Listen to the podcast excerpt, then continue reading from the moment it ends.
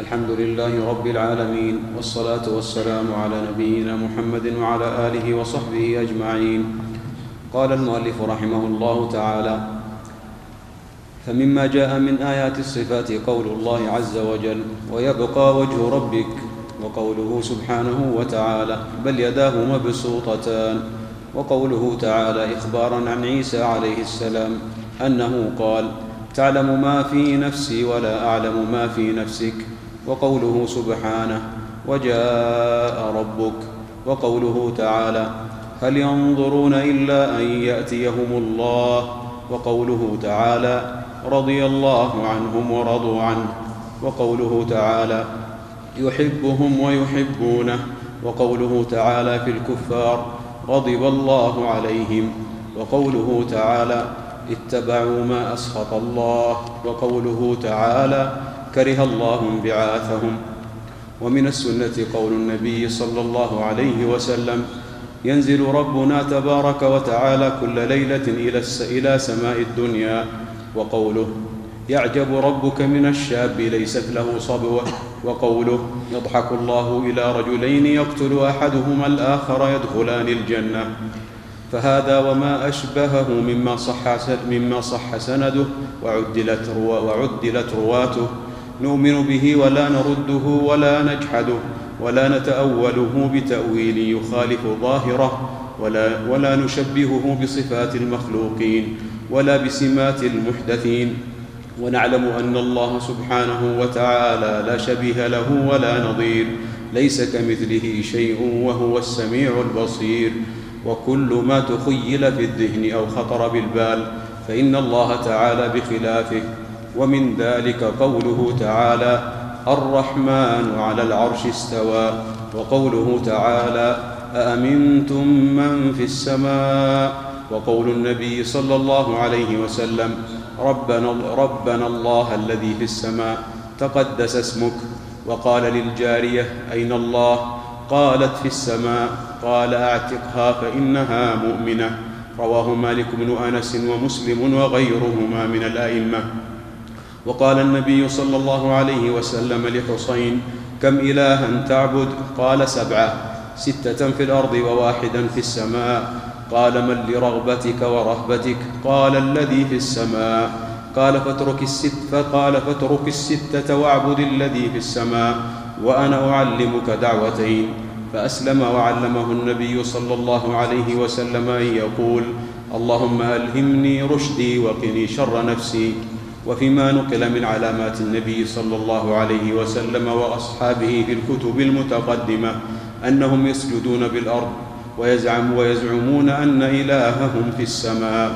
وروى أبو داود في سنته أن النبي صلى الله عليه وسلم قال وروى أبو داود في سننه أن النبي صلى الله عليه وسلم قال إنما بين سماء إلى سماء مسيرة كذا وكذا. وذكر الخبر إلى قوله وفوق ذلك العرش والله سبحانه فوق ذلك فهذا وما أشبهه مما أجمع السلف رحمهم الله على نقله وقبوله ولم يتعرضوا لرده ولا تأويله ولا تشبيهه ولا تمثيله سئل الإمام مالك بن أنس رحمه الله فقيل, فقيل يا أبا عبد الله الرحمن على العرش استوى كيف استوى؟ فقال الاستواء غير مجهول والكيف غير معقول والإيمان به واجب والسؤال عنه بدعة ثم أمر بالرجل فأخرج. بارك بسم الله الرحمن الرحيم. الحمد لله رب العالمين. وصلى الله وسلم وبارك على نبينا محمد وعلى آله وأصحابه أجمعين. أما بعد فيقول المؤلف رحمه الله تعالى فمما جاء به فمما جاء من آيات الصفات قول الله عز وجل ويبقى وجه ربك ذو الجلال والإكرام قوله سبحانه بل يداه مبسوطتان ذكر المؤلف رحمه الله تعالى في هذه النصوص التي سمعناها صفات الله تعالى بل أمثلة من صفات الله تعالى لأن صفات الله كثيرة لا تحصر إلا بالكتاب والسنة. فكل ما جاء في القرآن والسنة يثبت لله تعالى على عقيقة على عقيدة أهل السنة والجماعة. فهم يثبتون لله تعالى ما أثبته لنفسه وما أثبته له رسوله عليه الصلاة والسلام من غير تحريف ولا تعطيل ولا تكييف ولا تمثيل. وإنما ذكر المؤلف رحمه الله تعالى أمثلة من هذه الصفات وليس معنى ذلك أنه ذكر كل ما جاء في الكتاب والسنة ذكر نماذج حتى يعمل بها المسلم ويعلم الصفات الأخرى أنها كهذه الصفات.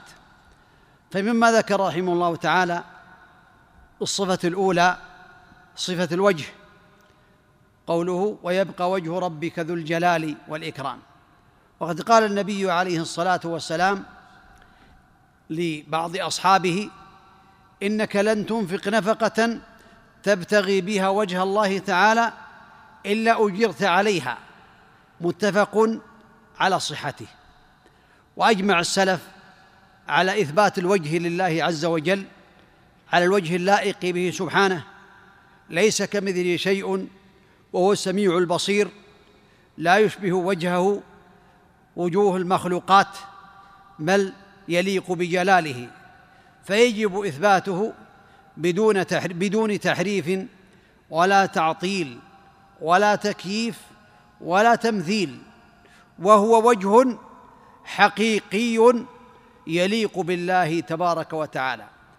قد فسر أهل التأويل هذا بالثواب ويرد عليهم أن نقول إن قولهم خلاف ظاهر النصوص وخلاف طريقة السلف وليس عليه دليل صحيح وهذا من الرد عليهم. والصفة الثانية من هذه الصفات التي ذكر المؤلف رحمه الله تعالى اليدان كما قال سبحانه بل يداه مبسوطتان وقال النبي عليه الصلاة والسلام يمين الله ملأى لا يغيضها نفقة سحاء الليل والنهار. إلى أن قال بيده الأخرى القبض يرفع ويخفض متفق على صحته. هذا يدل على أن لله تعالى يدان تليقان بجلاله ليست كأيدي مخلوقاته بل هي تختص به سبحانه. ليس كمثله شيء وهو السميع البصير.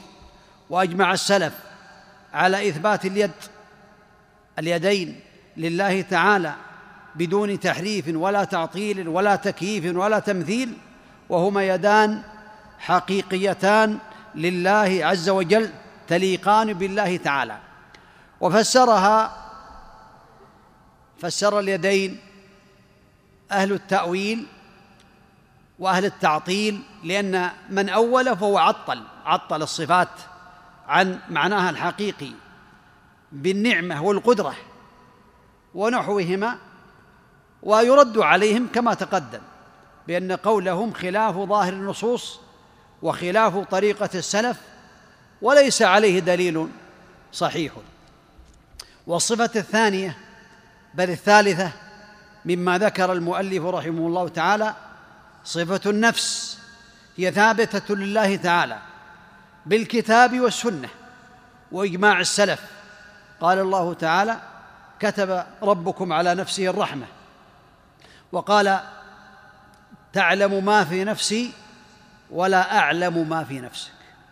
وقال النبي عليه الصلاة والسلام سبحان الله وبحمده عدد خلقه ورضا نفسه الحديث.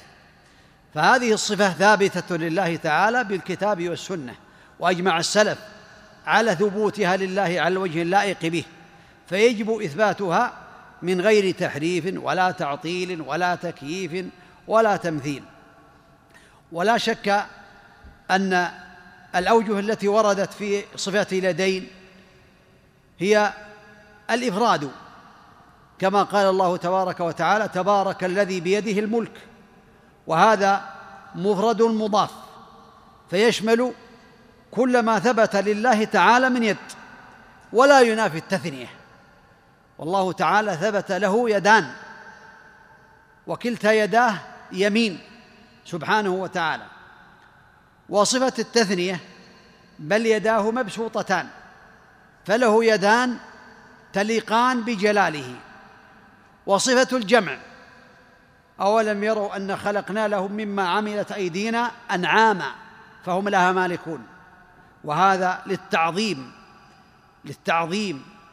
لا ولله تعالى يد يدان حقيقيتان وهذا ينبغي أن يعلم لأنه ورد بالإفراد والتثنية والجمع. فالجمع للتعظيم. والتثنية هي حقيقة لله تعالى له يدان.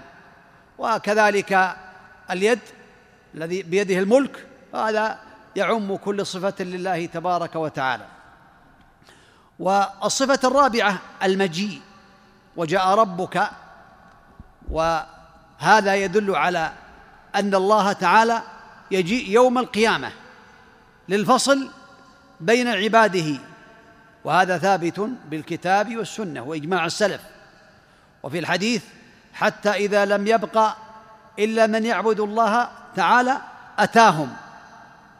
فهو الإتاء الإتيان والمجيء يوم القيامة يليقان بالله تعالى على الوجه اللائق به. وقد فسره أهل التأويل بمجيء أمره وأن هذا جاء أمره. ونرد عليهم كما تقدم أن قولهم خلاف ظاهر النصوص وخلاف طريقة السلف وليس عليه دليل صحيح وهذا يرد به على كل من أول هذه الصفات. والصفة الخامسة قوله تعالى رضي الله عنهم ورضوا عنه وقال النبي عليه الصلاة والسلام إن الله لا يرضى عن العبد أن يأكل الأكلة فيحمده عليها. أو يشرب الشربة فيحمده عليها رواه مسلم. هذه ثبتت لله تعالى بالكتاب والسنة وأجمع السلف على إثبات الرضا لله تعالى فيجب إثباته له من غير تحريف ولا تعطيل ولا تكييف ولا تمثيل كما تقدم وهو رضا حقيقي يليق بالله تعالى وفسره أهل التأويل بالثواب. ونرد عليهم أن قولهم خلاف ظاهر النصوص وخلاف طريقة السلف وليس عليه دليل صحيح. الصفة السادسة مما سمعنا من هذه الصفات المحبة فسوف يأتي الله بقوم يحبهم ويحبونه. وقول النبي عليه الصلاة والسلام لأعطين يوم خيبر لأعطين الراية غدا رجلا يحب الله ورسوله ويحبه الله ورسوله متفق على صحته. وأجمع السلف على ثبوت المحبة لله تعالى يحب ويحب. يحب عباده المؤمنين ويحب ما يشاء ويحب يحبه المؤمنون. فيجب إثبات ذلك حقيقة من غير تحريف ولا تعطيل ولا تكييف ولا تمثيل. وهي محبة حقيقية تليق بالله عز وجل وقد فسرها أهل التأويل بالثواب ويرد عليهم بما تقدم كما سمعتم. والصفه الرابعه السابعه الغضب لله تعالى غضب يليق بجلاله وغضب الله عليهم. وفي الحديث إن الله كتب كتابا عنده فوق العرش إن رحمتي تغلب غضبي. متفق على صحته. وأجمع السلف على ثبوت الغضب لله تعالى فيجب إثباته من غير تحريف ولا تعطيل ولا تكييف ولا تمثيل وهو غضب حقيقي يليق بجلال الله تعالى ليس كغضب خلقه الضعفاء بل هو يليق بجلاله لا نقص في غضبه بوجه من الوجوه. فقد فسره أهل التعطيل بالانتقام إرادة الانتقام ونرد عليهم كما تقدم بقولنا قولهم خلاف ظاهر النصوص وخلاف طريقة السلف وليس عليه دليل صحيح. والصفة الثامنة السخط والسخط ذلك بانهم اتبعوا ما أسخط الله وكرهوا رضوانه. وكان من دعاء النبي عليه الصلاة والسلام اللهم إني أعوذ برضاك من سخطك وبمعافاتك من عقوبتك. وهذا ثابت في الحديث وأجمع سلف الأمة على أن السخط لله تعالى يثبت على الوجه اللائق به سبحانه من غير تحريف ولا تعطيل ولا تكييف ولا تمثيل وفسره أهل التأويل بالانتقام أو إرادة الانتقام. ويرد عليهم كما سبق. والصفة التاسعة الكراهة. كره الله انبعاثهم وفي الحديث الصحيح إن الله كره لكم ثلاثا. قيل وقال وكثره السؤال وإضاعة المال. رواه البخاري ومسلم. وأجمع السلف على ثبوت ذلك فيجب إثباته من غير تحريف ولا تعطيل ولا تكييف ولا تمثيل وهي كراهة تليق بجلاله سبحانه وتعالى وفسرها أهل التأويل بالإبعاد ونرد عليهم كما تقدم نقول لهم قولكم خلاف ظاهر النصوص وخلاف قول السلف وليس عليه دليل صحيح. الصفة العاشرة النزول نزول الله تعالى إلى سماء الدنيا من صفاته الثابتة بالسنة وإجماع سلف الأمة كما قال النبي عليه الصلاة والسلام ينزل ربنا إلى السماء الدنيا حين يبقى ثلث الليل الآخر فيقول من يدعوني فأستجيب له من يسألني فأعطيه من يستغفرني فأغفر له. هكذا جاء في الحديث الصحيح أن الله يقول ذلك والحديث متفق على صحته رواه البخاري ومسلم. فسره أهل التأويل بنزول أمره ونزول رحمته أو أو نزول ملك من الملائكة.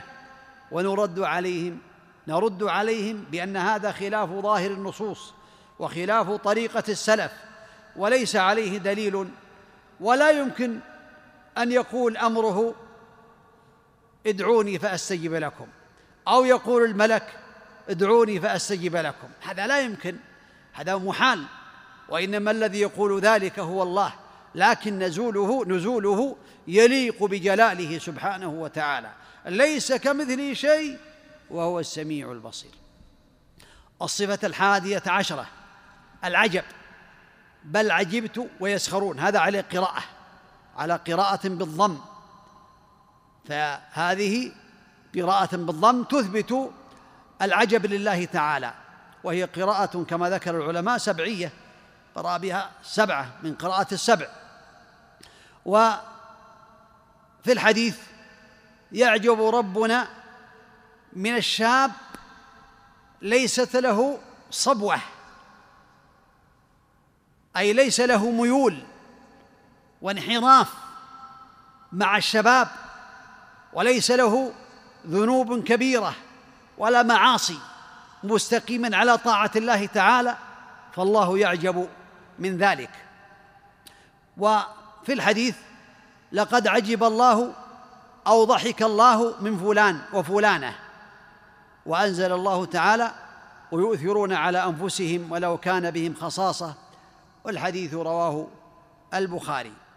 فسرها أهل التعطيل بالمجازاة أي إنه يجازي ونرد عليهم بما سبق. نقول هذا خلاف ظاهر النصوص وخلاف طريقة السلف الصالح وليس عليه دليل صحيح.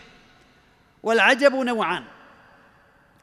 أحدهما أن يكون صادرا عن خفا عن خفاء الأسباب على المتعجب. فيندهش ويستعظمه ويتعجب منه.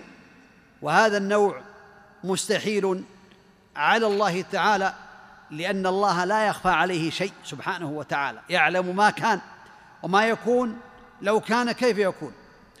النوع الثاني أن يكون سببه خروج الشيء عن نظائره وعن أمثاله أو عما ينبغي أن يكون عليه. مع مع علم المتعجب مع علم المتعجب وهذا هو الثابت لله تعالى على الوجه اللائق به سبحانه وتعالى. والصفة الثانية عشرة الضحك.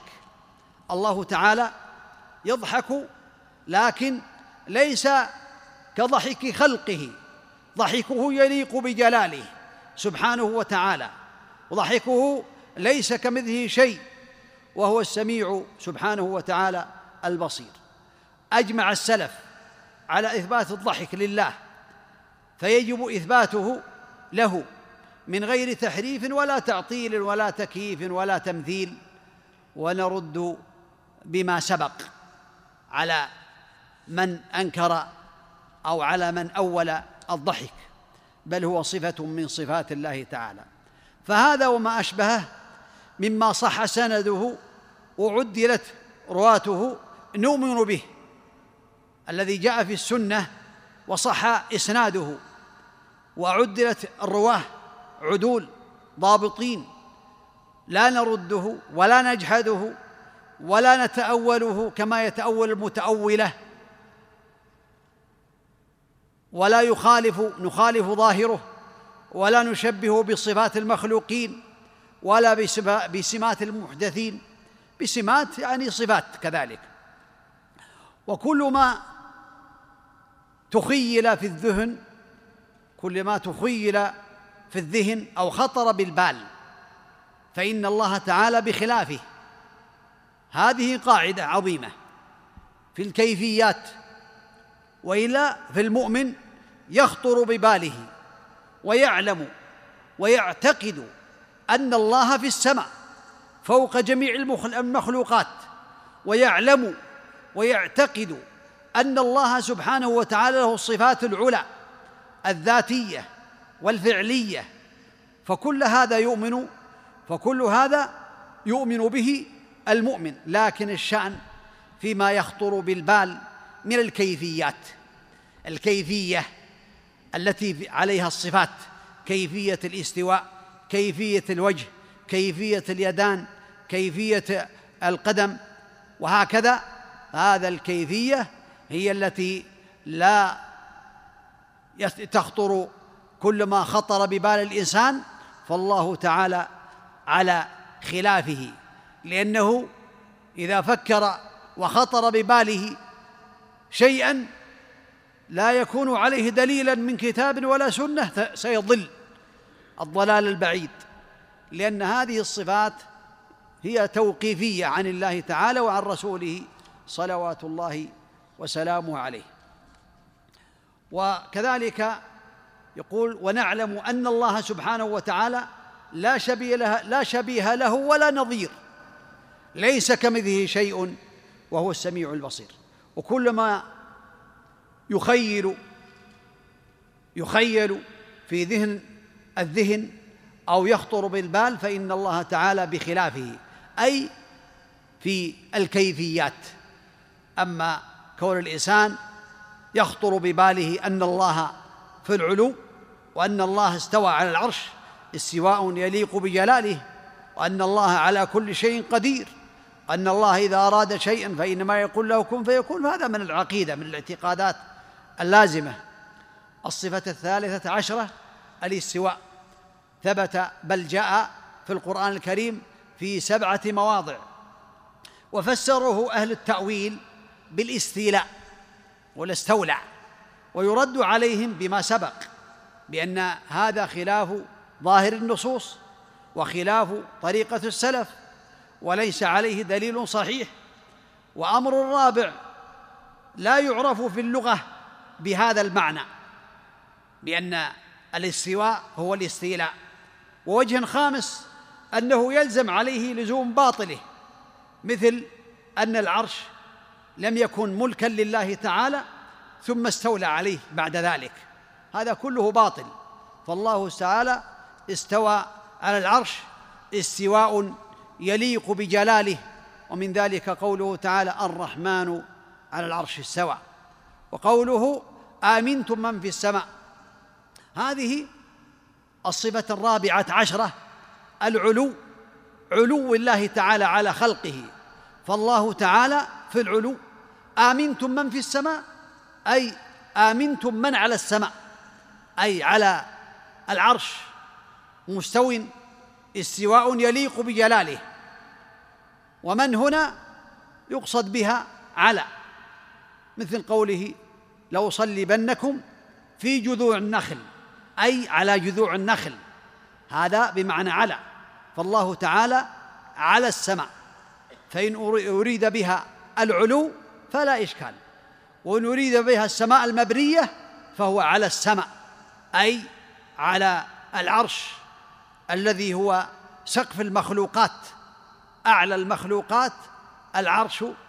فالله تعالى استواء استوى عليه استواء يليق بجلاله. وفي الحديث ربنا الله الذي في السماء. تقدس اسمك. وهذا يدل على العلو وأن الله في السماء أي على السماء أو في العلو. وقول النبي عليه الصلاة والسلام للجارية أين الله؟ قالت في السماء. قال أعتقها فإنها مؤمنة أي في السماء في العلو أو على السماء على العرش استوى في الذي هو فوق السماء فوق المخلوقات. وهذا يدل على علو الله تبارك وتعالى. وجاء في الحديث كم إلها تعبد لحسين. قال سبعة ستة في الأرض وواحدا في السماء. قال من, لرغبتك ورهبتك قال الذي في السماء. والحديث وإن كان فيه مقال لكن المعنى صحيح. قال فاترك الستة واعبد الذي في السماء وأنا أعلمك دعوتين فأسلم وعلمه. اللهم ألهمني رشدي وأعذني من شر نفسي. وفيما نقل من علامات النبي صلى الله عليه وسلم وأصحابه في الكتب المتقدمة أنهم يسجدون بالأرض ويزعمون أن إلههم في السماء. هذا النقل يحتاج إلى ثبوت عن الكتب السماوية السابقة وما ثبت في الأحاديث وما جاء في الآيات يغني عن الأخبار التي ليس لها معنى ولكن المعنى صحيح. المعنى أن الله تعالى في السماء ونحن نسجد في الأرض ونقول سبحان ربي الأعلى سبحان ربي الأعلى. في السجود تعظيما لله تعالى وأنه في العلو. وروى أبو داود في سننه أن النبي صلى الله عليه وسلم قال إنما بين سماء إلى سماء مسيرة كذا وكذا وذكر الخبر إلى قوله وفوق ذلك العرش والله سبحانه وتعالى فوق ذلك. والشاهد في ذلك إن ثبت فأن الله تعالى فوق ذلك فوق العرش ولا شك في ذلك لكن الخبر يحتاج إلى ثبوته عن النبي عليه الصلاة والسلام وقد جاء في الآثار غير ذلك. فالله تعالى فوق العرش مستو عليه ويعلم ما في نفوس عباده لا يخفى عليه خافيا سبحانه وتعالى. فهذا وما أشبهه مما أجمع السلف رحمهم الله تعالى على نقله وقبوله ولم يتعرضوا الرد لهذه الصفات لرده ولا تأويله ولا تشبيهه ولا تمثيله بل يثبتون هذه الصفات لله تعالى على الوجه اللائق به سبحانه. ولهذا سئل مالك بن أنس رحمه الله فقيل يا أبا عبد الله الرحمن على العرش استوى كيف استوى؟ فقال الاستواء غير مجهول يعني الاستواء معلوم الاستواء غير مجهول أي معلوم. في بعض الأخبار الاستواء معلوم والكيف غير معقول. في بعض الأخبار والكيف معلوم والإيمان به واجب. الإيمان بالاستواء واجب على الناس على المسلم أن يؤمن بأن الله مستو على عرشه استواء يليق بجلاله. والسؤال عنه بدعة أي عين عن الكيفية. ثم آمر بالرجل فأخرج. فالمقصود قول السؤال عنه بدعة ليس المقصود السؤال عن صفات الله تعالى وأسمائه وإنما المقصود السؤال عن الكيفية لأنه قال غير الكيف غير معقول أي غير أي مجهول. فالسؤال عن المجهول في هذه الكيفية بدعة وأمر بإخراجه.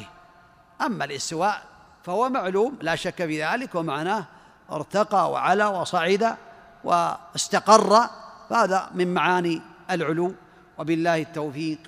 صلى الله وسلم وبارك على نبينا محمد وعلى آله وأصحابه أجمعين. بارك الله فيكم.